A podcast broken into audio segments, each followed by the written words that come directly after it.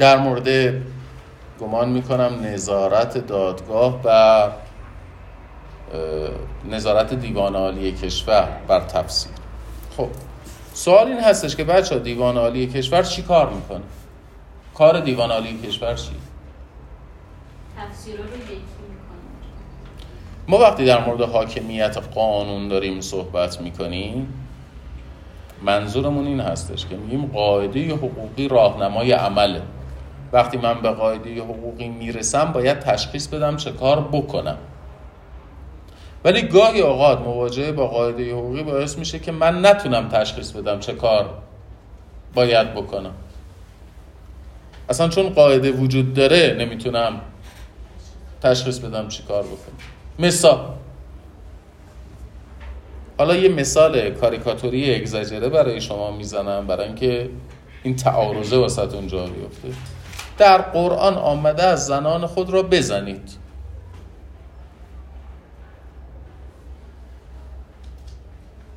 حالا یه مردی مواجه میشه با این قاعده. زنه رو می‌زنه آش و لاش می‌کنه. بهش میگن چیکار کردی؟ میگه با آیه شریف قرآن عمل کردم. خداوند فرموده بزنه منم کم نذاشتم. یکی دیگه برمیگرده میگه نه بزنید که به معنای نسخ بقیه قواعد شارع نیست. شما نمی‌توانید ضربی داشته باشید که موجب دیه بشه.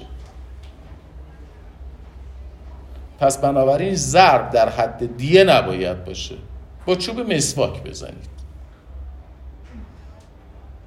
یکی دیگه برمیگرده میگه نه آقا این زدنه اصلا به معنای زدن نیست. یعنی چی؟ بزنید. شما با چوب مسواک بزن. حل بده اصلا. این رفتار ترزیلیه با همسرت که نمی‌تونی رفتار ترزیلی تخفیفی داشته باشی. این به معنای اعلا درجه فاصله گرفتن. خب؟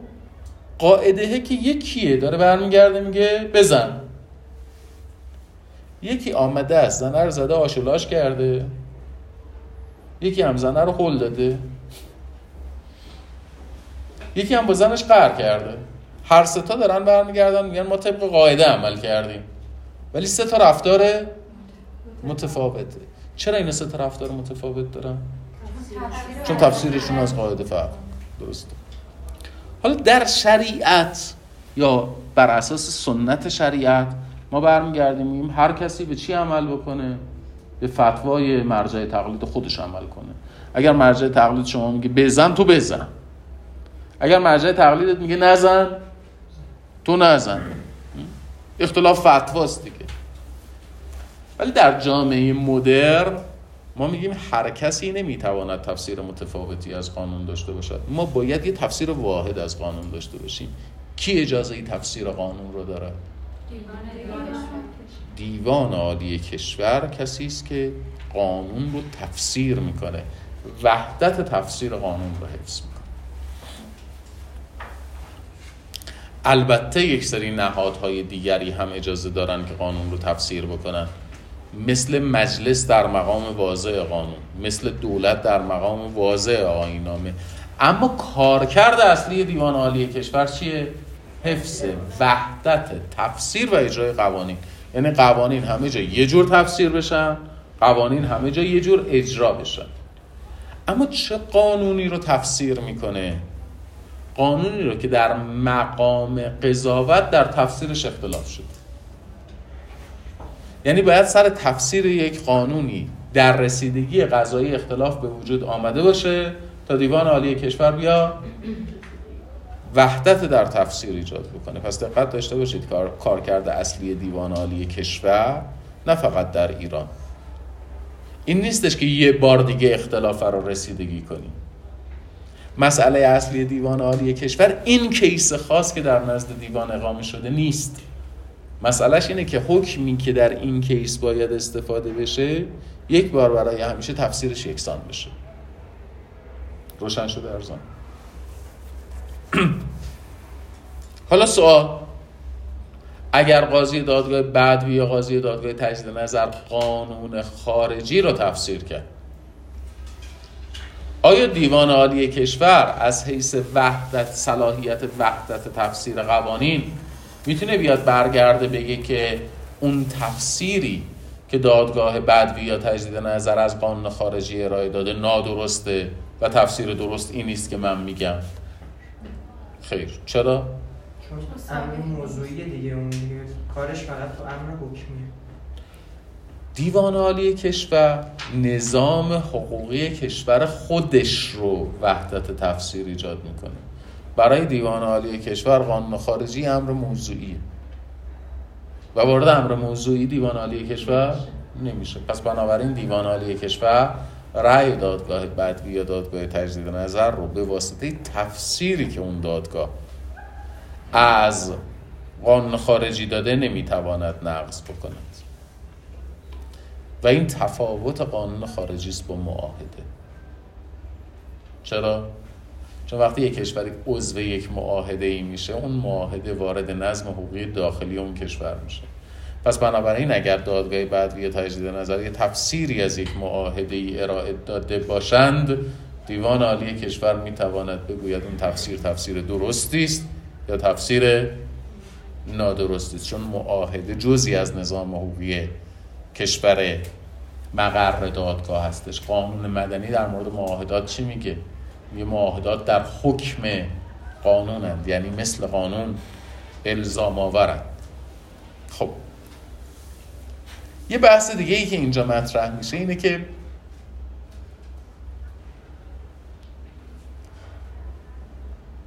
آیا قاضی وقتی داره قانون خارجی رو اجرا می‌کنه اجازه داره مطابقت یا عدم مطابقت قانون خارجی رو با قانون اساسی خارجی ارزیابی بکنه. مثلا یه خانومی آمده است در فرانسه و می‌خواد سخت جنین بکنه. امریکایی. اهل ایالت نیوجرسی. و تو ایالت نیوجرسی سخت جنین ممنوعه. اگر فرض بگیریم اگر فرض بگیریم که دادگاه این سخت جنین رو یک موضوع مربوط به احوال شخصی تشخیص بده فرض بگیریم. آیا می‌تونه بررسی بکنه که ممنوعیت سخت جنین در نیوجرسی با قانون اساسی ایالات متحده امریکا همخوانی دارد یا نداره سوال اینه. این سوال از کجا به وجود میاد؟ یه زمینه ای داره. شما فرض بفرمایید فردا در ایران شورای نگهبان رو منحل بکنه. و مجلس یا قانونی تصویب بکنه. قانون لغو الزام هجاب اجباری. بگه هجاب دیگه اجباری نیست. قانون مصوب مجلس بشه. حالا یه سری نماینده بیان برگردن بگن آقا این خلاف قانون اساسیه یه سری از متشرعین بیان برگردن بگن اصلا به شورای نگهبان کاری نداریم. خلاف قانون اساسیه قانون اساسی داره برمیگرده میگه که قوانین مجلس نمی‌تواند خلاف شریعت باشد. هجاب که ضروری دینه. شما چجوری داری برمیگردی میگی قانون تصویب کردم که هجاب آزاد. یه سری دیگه هم برمیگردن میگن نه. ما نمیگیم هجاب ضروری دین نیست. ولی هجابی که در دین آمده منظور این نیستش که مثلا این تمام مو پوشیده باشه. یا اصلا درسته که ضروری دینه ولی در خود دین اسلام هم آمده است لا اکراه فی الدین قد تبین الرشد من الغی نتیجتا مغایرتی نداره. حالا جامعه دو دسته شده. یه سری برمیگردن میگن این قانون خلاف قانون اساسی یه سری هم میگن خلاف قانون اساسی نیست. این مشکل رو چجوری حل کنیم؟ و به علاوه اگر مرجعی نباشه که بتونه تشخیص بده یه قانونی خلاف قانون اساسی هست یا نیست اصلا داشتن قانون اساسی چه معنی میده دیگه؟ هر قانونی مجلس دلش می‌خواد تصویب بکنه. چه موافق قانون اساسی چه مخالف قانون اساسی قانون دیگه. برای حل این مشکل دو تا راهکار پیش بینی شده. یکی راهکار فرانسویه یه راهکار انگلیسی امریکایی هم براش وجود داره. راهکار فرانسوی چیه؟ میگه اگر یه قانونی تصویب شد و رئیس جمهور تشخیص داد یا مدعی شد یا نخست وزیر تشخیص داد یا مدعی شد یا رئیس مجلس سنا یا رئیس مجلس نمایندگان یا سی نفر از نمایندگان مجلس یا سی نفر از نمایندگان سنا مدعی شدند این قانون خلاف قانون اساسی است باید شورای عالی قانون اساسی تشکیل جلسه بده بررسی بکنه ببینه این قانون خلاف قانون اساسی هست یا نیست پس صلاحیت تطبیقش با کیه؟ با شورای عالی قانون اساسی در فرانسه. آیا شورای عالی قانون اساسی در فرانسه انتباق و عدم انتباق همه قوانین رو با قانون اساسی بررسی می‌کنه؟ خیر. فرض بر این است که قانونی که مصوب شده مقایرت نداره مگر اینکه مقایرتش ادعا بشود توسط یکی از این مقامات و شورای عالی قانون اساسی هم تشخیص بده که خلاف قانون اساسی. این روش کیه؟ فرانسه. روش ما هم که مشخصه. ما چیکار می‌کنیم؟ شورای نگهبان. البته یه تحریفی هم همینجا اتفاق افتاده. یه اصطلاحی تازگی ها باب شده. میگن شورای نگهبان قانون اساسی. شورای نگهبان اسمش چیه؟ اسمش از شورای نگهبان. اسم شورای نگهبان قانون اساسی نیست. بعض وقتا شما چپ رو نگاه می‌کنی راست پاس میدی. از زمانی که تصمیم گرفته شد توسط بعضی از جریانات سیاسی در کشور که جایگاه رئیس جمهور به عنوان زامن اجرای قانون اساسی تضعیف بشه چون به تصریح قانون اساسی چه کسی مسئولیت پاسداری از اجرای قانون اساسی رو داره؟ رئیس جمهور. برای اینکه نقش رئیس جمهور رو تضعیف بکنن اومدن شورای نگهبان رو بودن شورای نگهبان قانون اساسی. یعنی انگار زینف قانون اساسی شورای نگهبان زینف قانون اساسی کیه؟ رئیس جمهوری. دقت کرد خب. حالا در ایران که ما شورای نگهبان رو داریم در فرانسه شورای عالی قانون اساسی رو داریم. در کشورهای انگلیسی زبان قاضی می‌تواند قاضی است که می‌تواند قانون مخالف قانون اساسی رو اجرا نکنه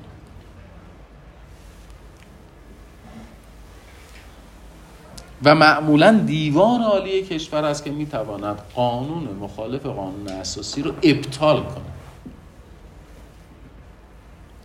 دقت کنید. توی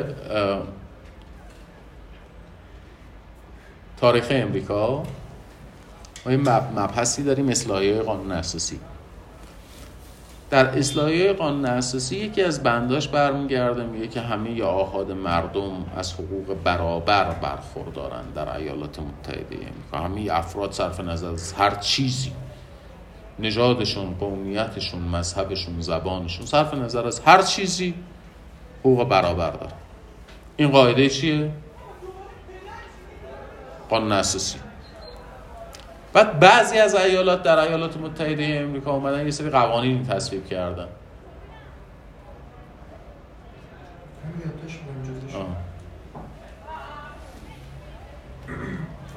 گفتم کیه بیشتر از من دوستش داری؟ داری براش پیام. اینجا باید فقط منو دوست داشته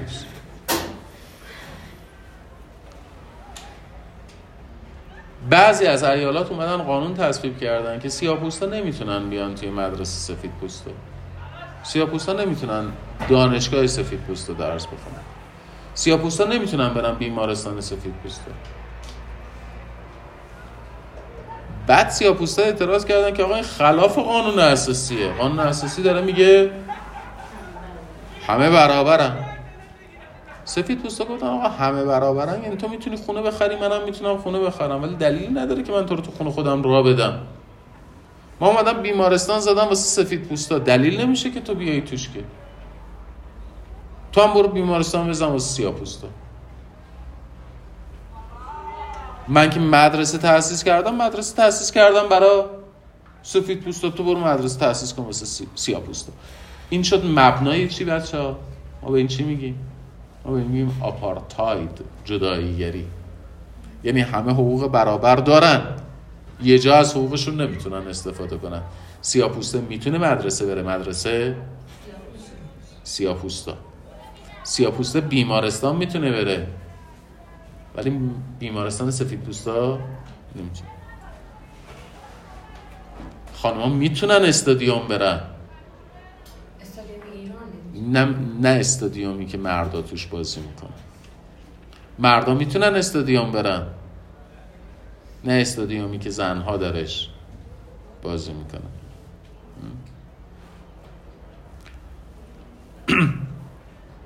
شما می‌تونید تور برید. نه تور مختلط. این چیه؟ اینو بهش میگن جداییگری ممنوع نیستش نه کوه رفتن برای شما ممنوعه نه ورزش کردن برای شما ممنوعه نه فوتبال بازی کردن برای شما ممنوعه نه کنسرت رفتن برای شما جدا جدا. درسته؟ حالا این جدایی اگر مبناش نژادی باشه میشه جدایی نژادی آپارتاید خب این رو اومدن گفتن خلاف قانون اساسی است. بعضی اومدن ادعا کردن خلاف قانون اساسی است. رفت دیوان عالی ایالات متحده و دیوان عالی ایالات متحده گفت نه. مغایر قانون اساسی نیست. همه برابرن. خب همه برن مدرسه هم. سالها بعد سالها بعد که عرض می‌کنم حدودا مثلا پنجاه سال بعد بعد 50 سال بعد نیم قرن بعد یه عکسی منتشر شده که برای امریکایی این عکس خیلی مهمه. ما ایرانی ها نگاه می‌کنیم. عکس بیمزه ایه برام. یه سری سیاه پوست دو سه تا سیاه پوست دارن از در دانشگاه میان داخل. دارن وارد ساختمون دانشگاه میشه دو طرف در ورودی دانشگاه به یه مسافت طولانی. یه سری پلیس با اسلحه اینجوری وایستادن. پشت سر اینا جمعیت خشمگین عصبانی. و این عکس میگن که مومنت یک لحظه تاریخی در ایالات متحده امریکا چه اتفاقی افتاده بوده؟ چند تا جوون سیاه پوست امریکایی میرن دانشگاه ثبت نام کنن. دانشگاه برمیگرده میگه که این دانشگاه سیاپوستا رو ثبت نام نمی‌کنه. اینا میرن دادگاه شکایت می‌کنن. وقتی میرن دادگاه شکایت می‌کنن دانشگاه میاد جواب میده که آقا قانون ایالت این اجازه رو داده که ما از ورود سیاهان خودداری کنیم. و دادگاه این قانون رو خلاف قانون اساسی ایالات متحده تشخیص میده. رأی به عدم اجرای این قانون میده و دانشگاه رو الزام می‌کنه. ثبت نام. این لحظه ایه که اینا دارن وارد دانشگاه میشن برای ثبت نام. یعنی لحظه ای که دیو... یعنی لحظه ای که دادگاه در ایالات متحده امریکا باعث تحول نظام حقوقی ایالات متحده امریکا شد. یعنی لغو آپارتاید در آمریکا از طریق کنگره اتفاق نیفتاد. از طریق دادگاه اتفاق افتاد. حالا اگر یه قاضی فرانسوی در مقام اجرای قانون امریکاست و در ایالات متحده امریکا اجازه داده شده که قاضی قانون مخالف قانون اساسی را اجرا نکنه آیا قاضی فرانسوی هم می‌تواند این کارو بکنه یا نه؟ سوال جا افتاد چیه؟ جوابش اینه که نه. حقش رو نداره به خاطر اینکه قاضی در اونجا در امریکا در مقام اعمال حاکمیت قانونی است. داره حاکمیت کجا رو اعمال می‌کنه؟ حاکمیت امریکا رو. داره سیانت می‌کنه از اجرای قانون اساسی امریکا. قاضی فرانسوی اساسا صلاحیتی برای اعمال حاکمیت قانونی فرانسه نه. قاضی انگلیسی نسبت به امریکا؟ نه. چون دو کشور مستقل از هم دیگه محسوب میشن. خب. حالا بیایم برسیم به موانع اجرای قانون خارجی. ما دیدیم قانون خارجی چگونه اجرا میشه و می‌خوایم ببینیم بر سر اجرای قانون خارجی چه موانعی متصوره دو تا مانع بر سر قانون خارجی متصوره. یکی مخالفت قانون خارجی با نظم عمومی و دیگری مخالفت قانون خارجی با ممنوعیت تقلب نسبت به قانون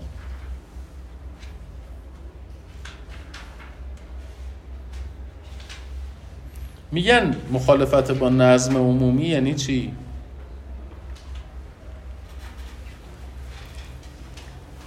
میگن ارگانیزم حقوقی مقر تا به تحمل قاعده خارجی را نداشته باشه. به این میگن مخالفت با نظم عمومی. ارگانیزم حقوقی مقر توان تحمل قانون خارجی را نداشته باشه. شما ممکنه برگردید این یعنی چی؟ برای اینکه به ذهنتون نزدیک بشه عرض می‌کنم.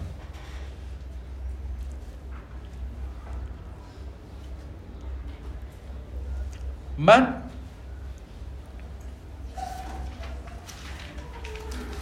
اگر به شما آنتی هیستامین بدم بخورید چی میشید؟ فقط؟ دیگه؟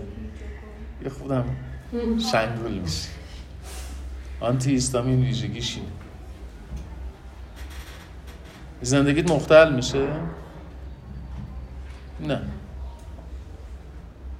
اگر به شما ادویل بدم بخوری. قرص ادویل. بدنت مختل میشه به هم میروزه اگر بیام به شما برگردم بگم که آقا بیا واکسن کرونا بزن. یه شوکی به بدنت میده ولی بدنتو مختل نمی‌کنه. اگر من بیام به شما برگردم بگم که آقا شما بعد از این عمل جراحی دو واحد باید خون بگیری. دقت بکنید در تمام این مثال ها من دارم عنصر خارجی به بدن شما وارد می‌کنم و ارگانیزم شما اونو به عنوان یک عنصر خارجی می‌بینه و نسبت بهش واکنش تدافعی نشون میده. اما تحمل پذیرشش رو داره. روشن مثلا سیستم بدن رو مختل نمی‌کنه. ببینید خوب دقت بکنید شما وقتی داری مثلا آنتی هیستامین می‌خوری بدن این رو به عنوان یک عنصر داخلی میپذیره یا به عنوان یک عنصر خارجی؟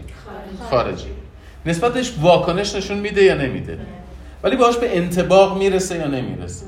باش به انتباق می‌رسه. درسته. اما اگر من به شما هروئین تزریق کنم چه سیستم بدن مختل میشه. یعنی بدن باهاش کنار نمیاد.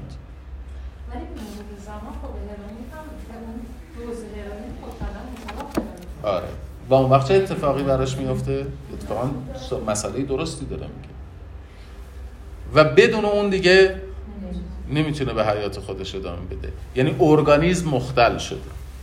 دقت بکنید ما میگیم نظم عمومی یعنی چی؟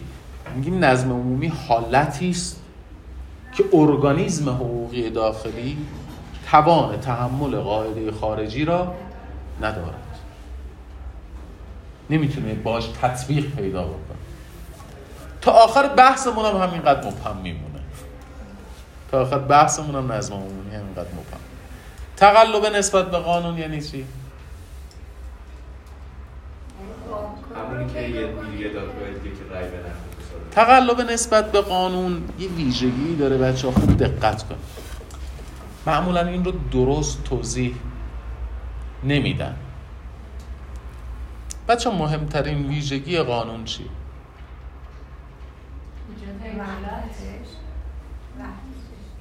دیگه وحدتش عدالتش. اجراش. یعنی چی؟ به خود در مورد اجراش بیشتر توضیح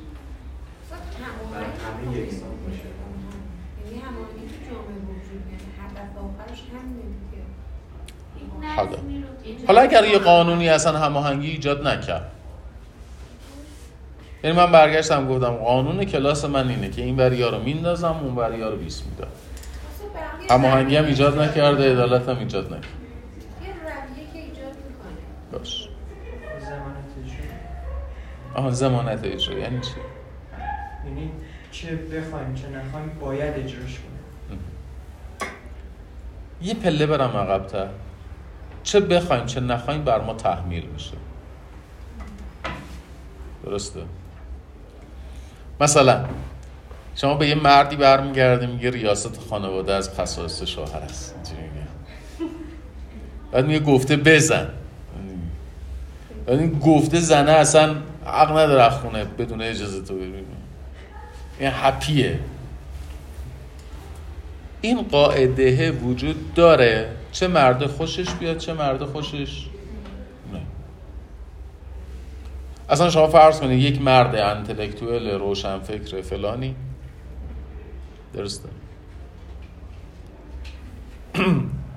کیسش واقع شده. مرده برمیگرده میگه آقا من من معتقدم من به همسرم با همدیگه کاملا افراد برابری هستیم.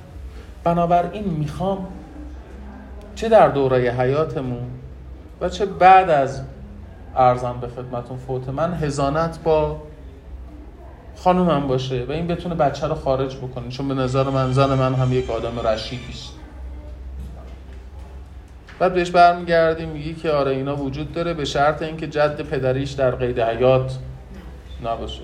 برمیگردیم که آقا پدر من اصلا یک آدم عقب افتاده است از لحاظ فرهنگی. زن من بسیار آدم بروزیه زن من بسیار آدم فرهیخته ایه بعد تعیین تکلیف بچه من در این شرایط با کیه؟ با کیه؟ جد پدر. آقا این قاعده اصلا قاعده خوبی نیست که نیست. اصلا کسی نظر تو رو مگه پرسید؟ تو چه خوشت بیاد چه خوشت نیاد؟ قاعده اینه. درسته؟ زنه مستحق دریافت نفقه است. چه خوشش بیاد چه خوشش نیاد. خواهر نصف برادر ارث می‌بره. چه خوشش بیاد چه خوشش نیاد. مرد حق داره چهار تا زن بگیره. چه کسی خوشش بیاد چه خ- کسی خوش- خوشش نیاد. ویژگی قانون این است که تحمیل می شود انتخاب نمی شود دقت بکنید. پس ویژگی اساسی قانون چیه؟ تحمیل می شود انتخاب نمی شود تقلب نسبت به قانون یعنی اینکه شما قانون رو انتخاب کنید.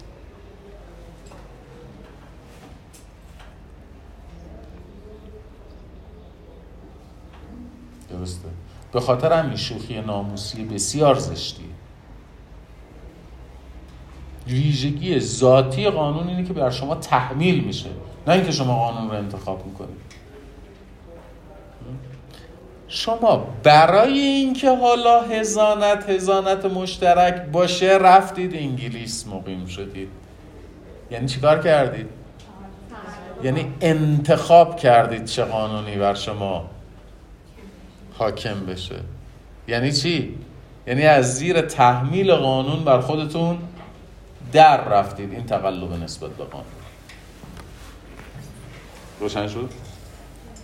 قانون رو شما انتخاب نمی کنید قانون در شما تحمیل می شود خب. جان. شاید اینکه بگه مثلا من با توجه به روشی که دارم مثلا این آقا و همسرش مثلا میگه من دوست دارم قانون انگلیس بر من تحمیل باشه با ام. قانون روش تحمیل نمی‌تونه برمیگرده میگه که اراده شما در حکومت قانون چه تأثیری داره؟ هیچ تأثیری نداره پس اگر حکومت قانون ناشی از اراده شما بود شما تقلب نسبت به قانون کرد. روشن شد؟ این مفهوم تقلب نسبت به قانون. ولی اول بپردازیم به لزوما افرادی که می‌خوان تقلب نسبت به قانون انجام بدن تغییر مثلا کشور یا اقامت میدن یا مثلا در کشور خودشون هم وجود داره. یکی از مواردی که اختلاف نظر وجود داره مثلا آقای دکتر الماسی یا تا اونجایی که من اطلاع دارم جناب آقای دکتر نصیری بهش اعتقاد دارن این هستش که تقلب نسبت به قانون در ایران هم ممنوع است. ولی مثلا آقای دکتر ایران پور اعتقادشون بر این هستش که نخواهی تقلب نسبت به قانون در ایران ممنوع نیست. من هم معتقدم که تقلب نسبت به قانون اصولا در ایران ممنوع نیست. شما وقتی برمیگردید میگید که آقا عقد نکاح موقت موقت است نفقم ندارد توارثم ندارد. بعد میاد میگید یک نکاح موقت 99 ساله ای که توارث داشته باشه نفقم داشته باشه خب داری چیکار می‌کنی؟ داری تقلب نسبت به قانون. وقتی شما برمیگردی میگی در مزاربه مشارکت در سود و زیانه. هم در سود شریکیم هم در زیان شریکیم. بعد برمیگردی میگی که اگر میزان ضرر اگر عامل تعهد کرد که میزان ضرر رو معادلش رو از اموال خودش مجانا تملیک بکنه خب این تقلب نسبت به قانونه. و ما هم فوق العاده متقلب نسبت به یعنی اصلا ت... یه تقلبی نسبت به قانون نکنیم. مثلا دانشجوی میاد برمیگرده میگه من دو جلسه مریض بودم نه. من چرا باید حذف بشه بعد بهش میگه خب با دو جلسه غیبت که حذف نمیشی. میگه نه پنج جلسه غیبت دارم. ولی دو جلسه شو چی بودم مریض بود. بعد میگه چند جلسه کلاس تشکیل شد؟ ده جلسه. نصفشو فقط نیومدم اینی که شما سه رو با دو جمع می‌کنین تقلب نسبت به قانونه دیگه. یعنی شما داری سعی می‌کنی فرار بکنی از حکومت قانون. خب ولی من شخصا معتقدم ما در نظام حقوقی ایران قاعده مستقلی به اسم ممنوعیت تقلب نسبت به قانون نداریم. جان. استاد الان این موردی که شما فهمیدید هیچ انتخابی توش نبود. چی؟ همین موردی که گفتید مثلا سه و دو اینا. یا مثلا نکاح و این حرفا اینا انتخابی توش نبود. که شما به انتخاب گفتید. یعنی گفتید وقتی قانون رو انتخاب می‌کنی تقلب در قانون اتفاق میفته بله بله. شما وقتی داری برمیگردی میگی نکاح موقت یعنی تن میدی به چی؟ به قواعد نکاح موقت. بعد داری چیکار می‌کنی؟ قواعد نکاح موقت رو کلا به گونه ای عوض می‌کنی که مقتضای ذاتش تغییر پیدا کنه. این تقلب. یعنی چی رو داری عوض می‌کنی؟ مقتضای ذاتش رو داری عوض می‌کنی. یعنی یک نهاد حقوقی رو داری تبدیل می‌کنی به یک نهاد حقوقی دیگری. تو مزاربه رو داری تبدیل می‌کنی به یک معامله ربوی یعنی مقتضای ذات مزاربه رو داری تبدیل می‌کنی به یه معامله ربوی. مقتضای ذات عقد موقت رو داری تبدیل می‌کنی به عقد دائم. درسته؟ این تقلب نسبت به قانون. چون مقتضای ذات عقد رو کدوم نهاد به رسمیت شناخته؟ قانون به رسمیت شناخته. یکی از اختلاف نظرهایی هم حالا که در حقوق مدنی وجود داره همینه. بعضیا برمیگردن میگن آقا شما یا می‌توانی خلاف مقتضای ذاتی عقدی توافق کنی؟ میگه بله در قالب ماده ده. بعضیا میگن که شما در عقودی که مقتضای ذاتشون رو قانون تعریف کرده نمی‌تونی خلاف مقتضای ذاتش توافق بکنی. ولو در قالب ماده ده. چون میشه تقلب نسبت به قانون؟ خب بیایم برسیم به مسئله نظم عمومی. نظم عمومی مثل وقتی که دو نفر که با هم مح- محرم همدیگه هستن. دو نفر که محرم همدیگه هستن اینها ازدواج کردن. و می‌خوان در کشوری که ازدواج بین محارم رو به رسمیت نمی‌شناسه این شناسایی بشه. حالا شما ممکنه برگردید بگید ازدواج بین مح... محارم مگه معموله دامنه تعریف محارم؟ متفاوته. در مذهب کاتولیک پسرعمو دخترعمو پسرعمه دخترعمه پسردایی دختردایی دختر خاله دختر پسرداری اینا همه محارم هم. ولی رضاعی ندارن دیگه که مثلا از یک نفر شیر خورده باشن دیگه. با شیر اونو میگن با شیر کسی به کسی محرم. نمیشه. خب دایره محارم متفاوت. ولی یه ازدواجی که از دید ما ازدواج با محارمه خب نظام حقوقی ما به رسمیت نمی‌شناسه برمیگرده میگه خلاف نظم عمومی است. گاهی اوقات هم یه قسمت یک نهاد حقوقی یا یک رابطه ای خلاف نظم عمومی ارزیابی میشه. مثلا در همه کشورهای غربی بیگامی جرم است. بیگامی یعنی چند همسری. چه برای مرد چه برای زن. بعد شما می‌بینید در فرانسه یارو الجزایری اومده چهار تا زن داره. خب تعدد زوجات بر اساس فقه اسلامی مجازه.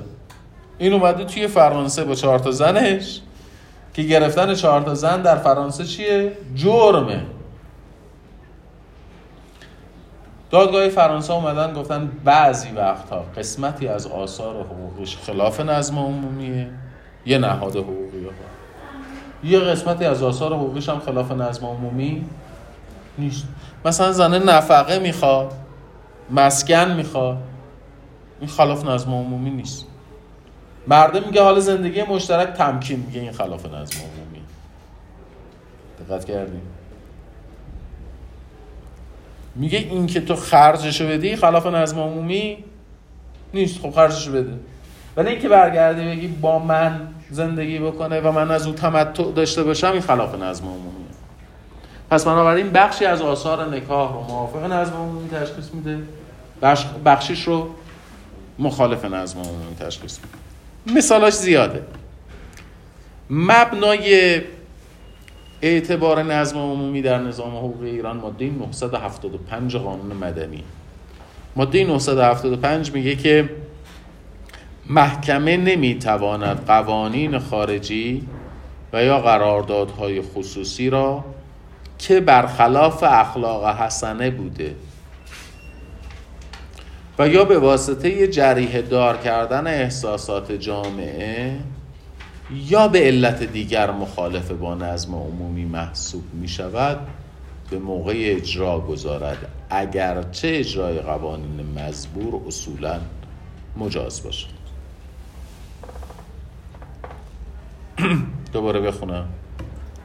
محکمه نمی‌تواند قوانین خارجی و یا قراردادهای خصوصی را که برخلاف اخلاق حسنه بوده و یا به واسطه جریه دار کردن احساسات جامعه یا به علت دیگر مخالف با نظم عمومی محسوب می شود به موقع اجرا گذارد. اگرچه اجرای قوانین مزبور اصولا مجاز باشه. می‌تونید برای من مثال بزنید.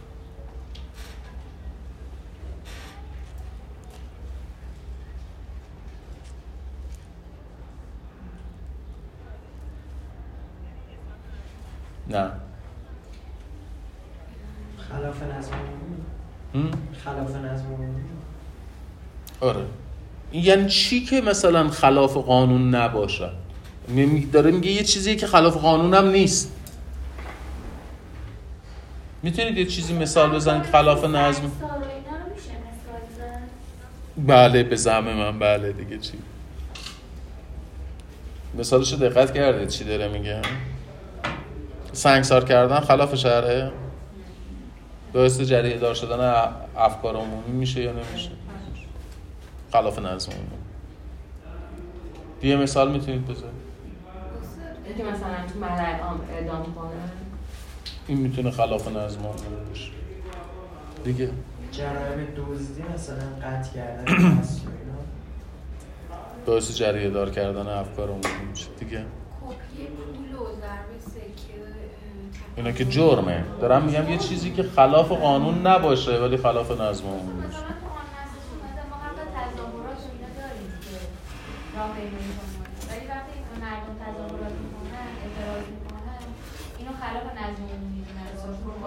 نظم خودش نه فعلا من دارم میگم مثال بزنید از اون جایی که باعث جریه دار شدن افکار عمومی میشه. کردن اخباری که خیلی خوشایند نیستش. مثلا مرگ یک کودکی یا هر چیزی. حتی ازدواج با کودکان کم سن زیر سال بچه می‌بینید چقدر دیدگاه وقتی شما به قضیه آکادمیک نگاه می‌کنید متفاوت میشه. یه نظم عمومی الان از دید شما وسیله‌ای برای محدود کردن جامعه نیست. همه این مثالاتون رو نگاه کنید.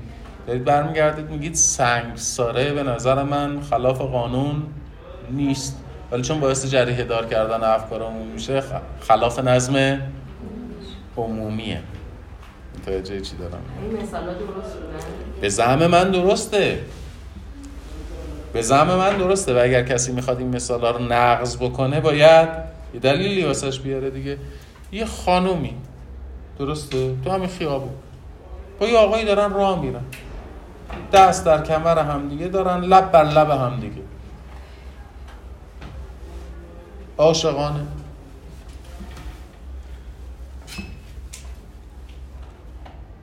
زبان تلخ میزی بد لب لعل شکر خارا اینا شکرن در شکرن. میگن این خلاف اخلاق حسن است. چون شما برمیگردید میگن این کار که جاش تو خیابون نیست که. یه نفر لب بر لب یه نفر دیگه بذاره وسط خیابون. این جاش تو خیابون نیستش. این میگه خلاف اخلاق حسن است. نمیگه کاری که دارن می‌کنن خلاف شرعه. محرمن برای هم دیگه. حلال و طیب و طاهرن. ولی میگن جاش وسط خیابون نیست. ملاکت چی بوده؟ ملاکت این بوده که بوسیدن زشته. یا ملاکت اینه که آقا افکار عمومی نسبت به این قضیه واکنش نشون میده. اگر ملاکت اینه که افکار عمومی نسبت به این قضیه واکنش نشون میده خب افکار عمومی نسبت به سنگسار هم واکنش نشون میده. درست؟ یعنی خصیصه ای در ماچ نیست. خصیصه ای در سنگ نیست. خصیصه ای در موی بیرون نیست. خصیصه در واکنشیه که جامعه نسبت به این رفتار از خودش نشون میده. دقت می‌کنید زمینه تاریخی مفهوم نظم عمومی از کجا شروع میشه؟ از مکتب شارهان در ایتالیا که اینها معتقد بودن ما قوانین رو باید به دو دسته تقسیم کنیم قوانین مناسب و قوانین منفور. و می‌گفتن که ما قوانین مناسب رو به رسمیت می‌شناسیم قوانین منفور رو اجرا نمی کنیم حالا برای شما مثال بزنم. داری در مورد چی صحبت اولا تو قرون وسطا شما خیلی اختلافی در قوانین نمی‌دیدی. این هم خیلی نکته جالبیه بچه همه هم تحت تاثیر مذهب مسیحی بودن هم تحت تاثیر عرفای محلی. عرفای محلی هم خیلی با هم دیگه فرقی نمی‌کرده. تفاوت در قوانین از جایی شروع میشه که آدم شروع می‌کنن منطقی استدلال کردن. برای بعض قوانین. و جالب اینه که وقتی مردم شروع می‌کنن به منطقی استدلال کردن به جای اینکه نتایجی که بهش می‌رسن نزدیکتر شبیهتر به هم دیگه بشه متفاوت تر میشه. یعنی قوانین داخلی تفاوت پیدا می‌کنه. نتیجتا قوانین منفور خیلی زیاد وجود نداشته.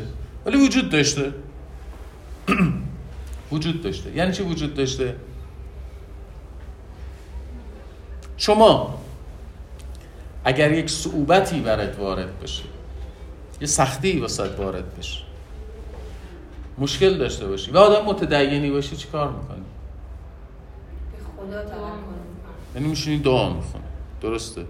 این سنت مسیحیت سنت یهود سنت اسلام هم هست. از این مسخره بازی ها ما در ادیان اسکاندیناوی نداریم. یعنی چی که مثلا وایسیم دعا بخونیم؟ شما از اودین یه چیزی می‌خواد یه نفر باید داوطلب بشه.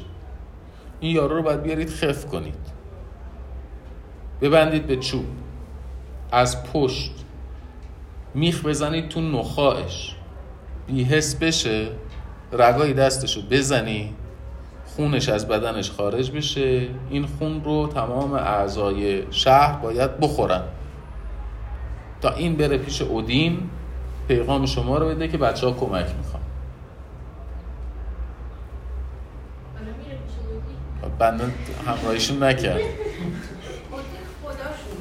آره یه خدای بیشوریه. بله خداهاشون انسان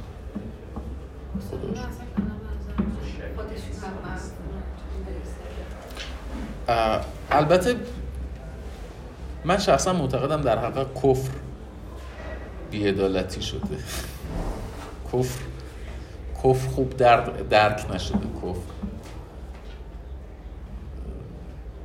بخشی از تاریخ تمدن بشر. و به خاطر همین وقتی شما کفر رو درک نمی کنی در ایمان دوباره برمیگردی به کفر. حرف علمی هم بهتون می‌زنم که دارم حالا این توضیح هم تمام بشه برمیگردم. خب آقا وبا اومده. درسته؟ بعد چیکار کنی؟ دعا کنی. شما یه دفعه می‌بینی یه سری آدم اومدن یه نفر دیگر هم خف کردن یا خودشم راضیه. داریم می‌بریم. ببندیم.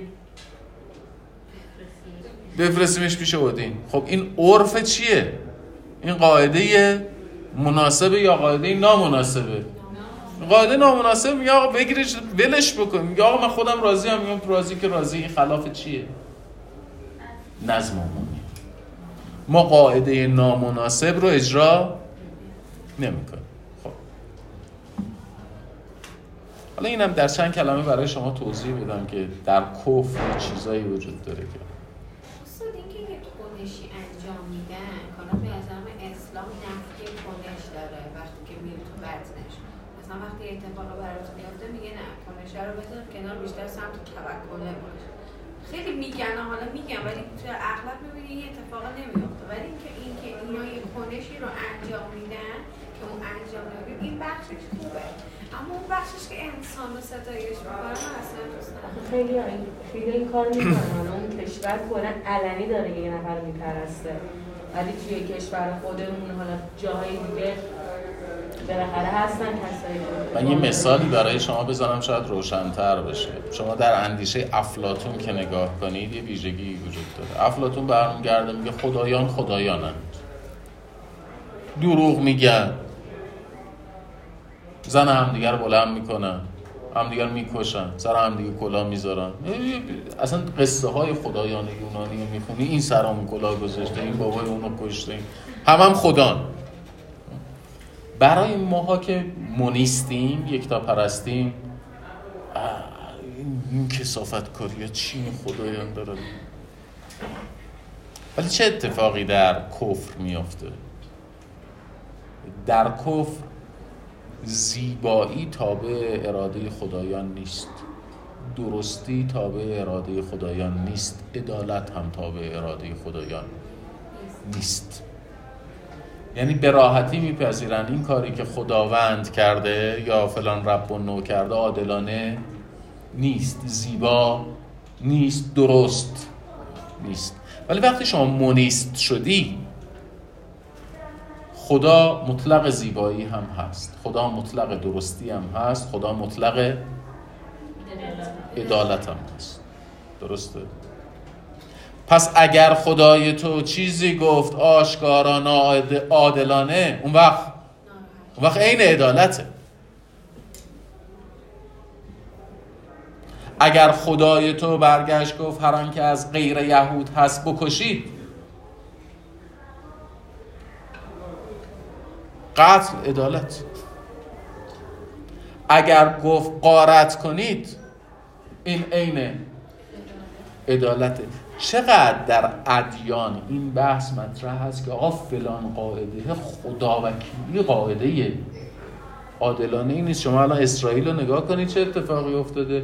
تق گذاشته تو مخ خبرنگار الجزیره. تو روز روشن جلو دوربین.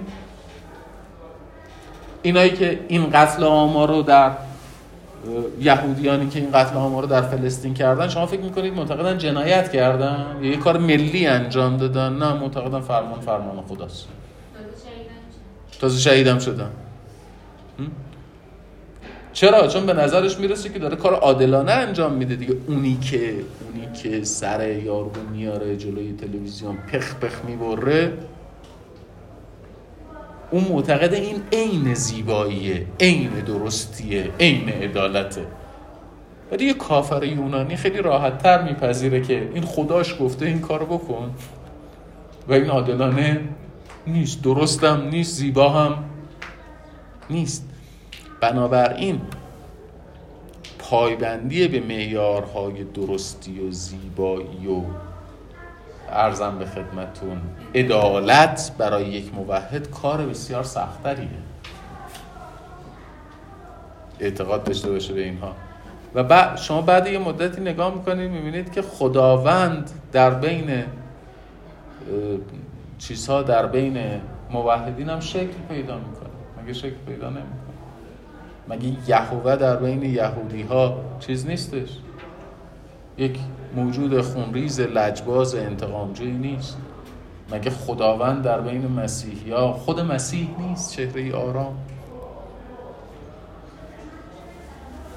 مگه ما از خداوند یه تصور تجسدی نداریم؟ اگر ما یه تصور تجسدی از خداوند نداریم پس چرا امیرالمومنین میگه اوج توحید انکار تمام صفات خداوند؟ ما یه تجسمی از خدا داریم مثلا اصولا توی جمع 20 نفره 20 نفر به خدا چه شکلیه هر کدوم یه تصویر جداگانه ای از خداوند ولی عموما بچه مشترکشون اینه که مرده. من به خاطر اینه که ریشه عربی کلا مال من چون الله از لحاظ دستوری اصلا مذکره دیگه الاله خب.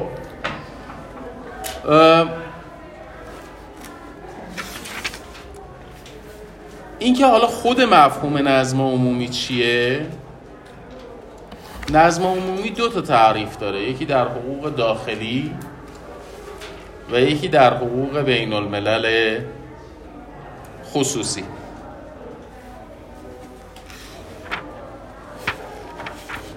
ادامه بدم یا خسته اید.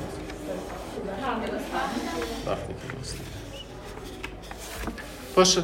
هفته آینده در مورد مفهوم نظم عمومی صحبت می‌کنیم. انشاءالله هفته آینده مفهوم نظم عمومی و تقلب نسبت به قانون رو تمام خواهیم کرد و هفته بعدش هم وارد قواعد حل تعارض خواهیم شد. خسته نباشید.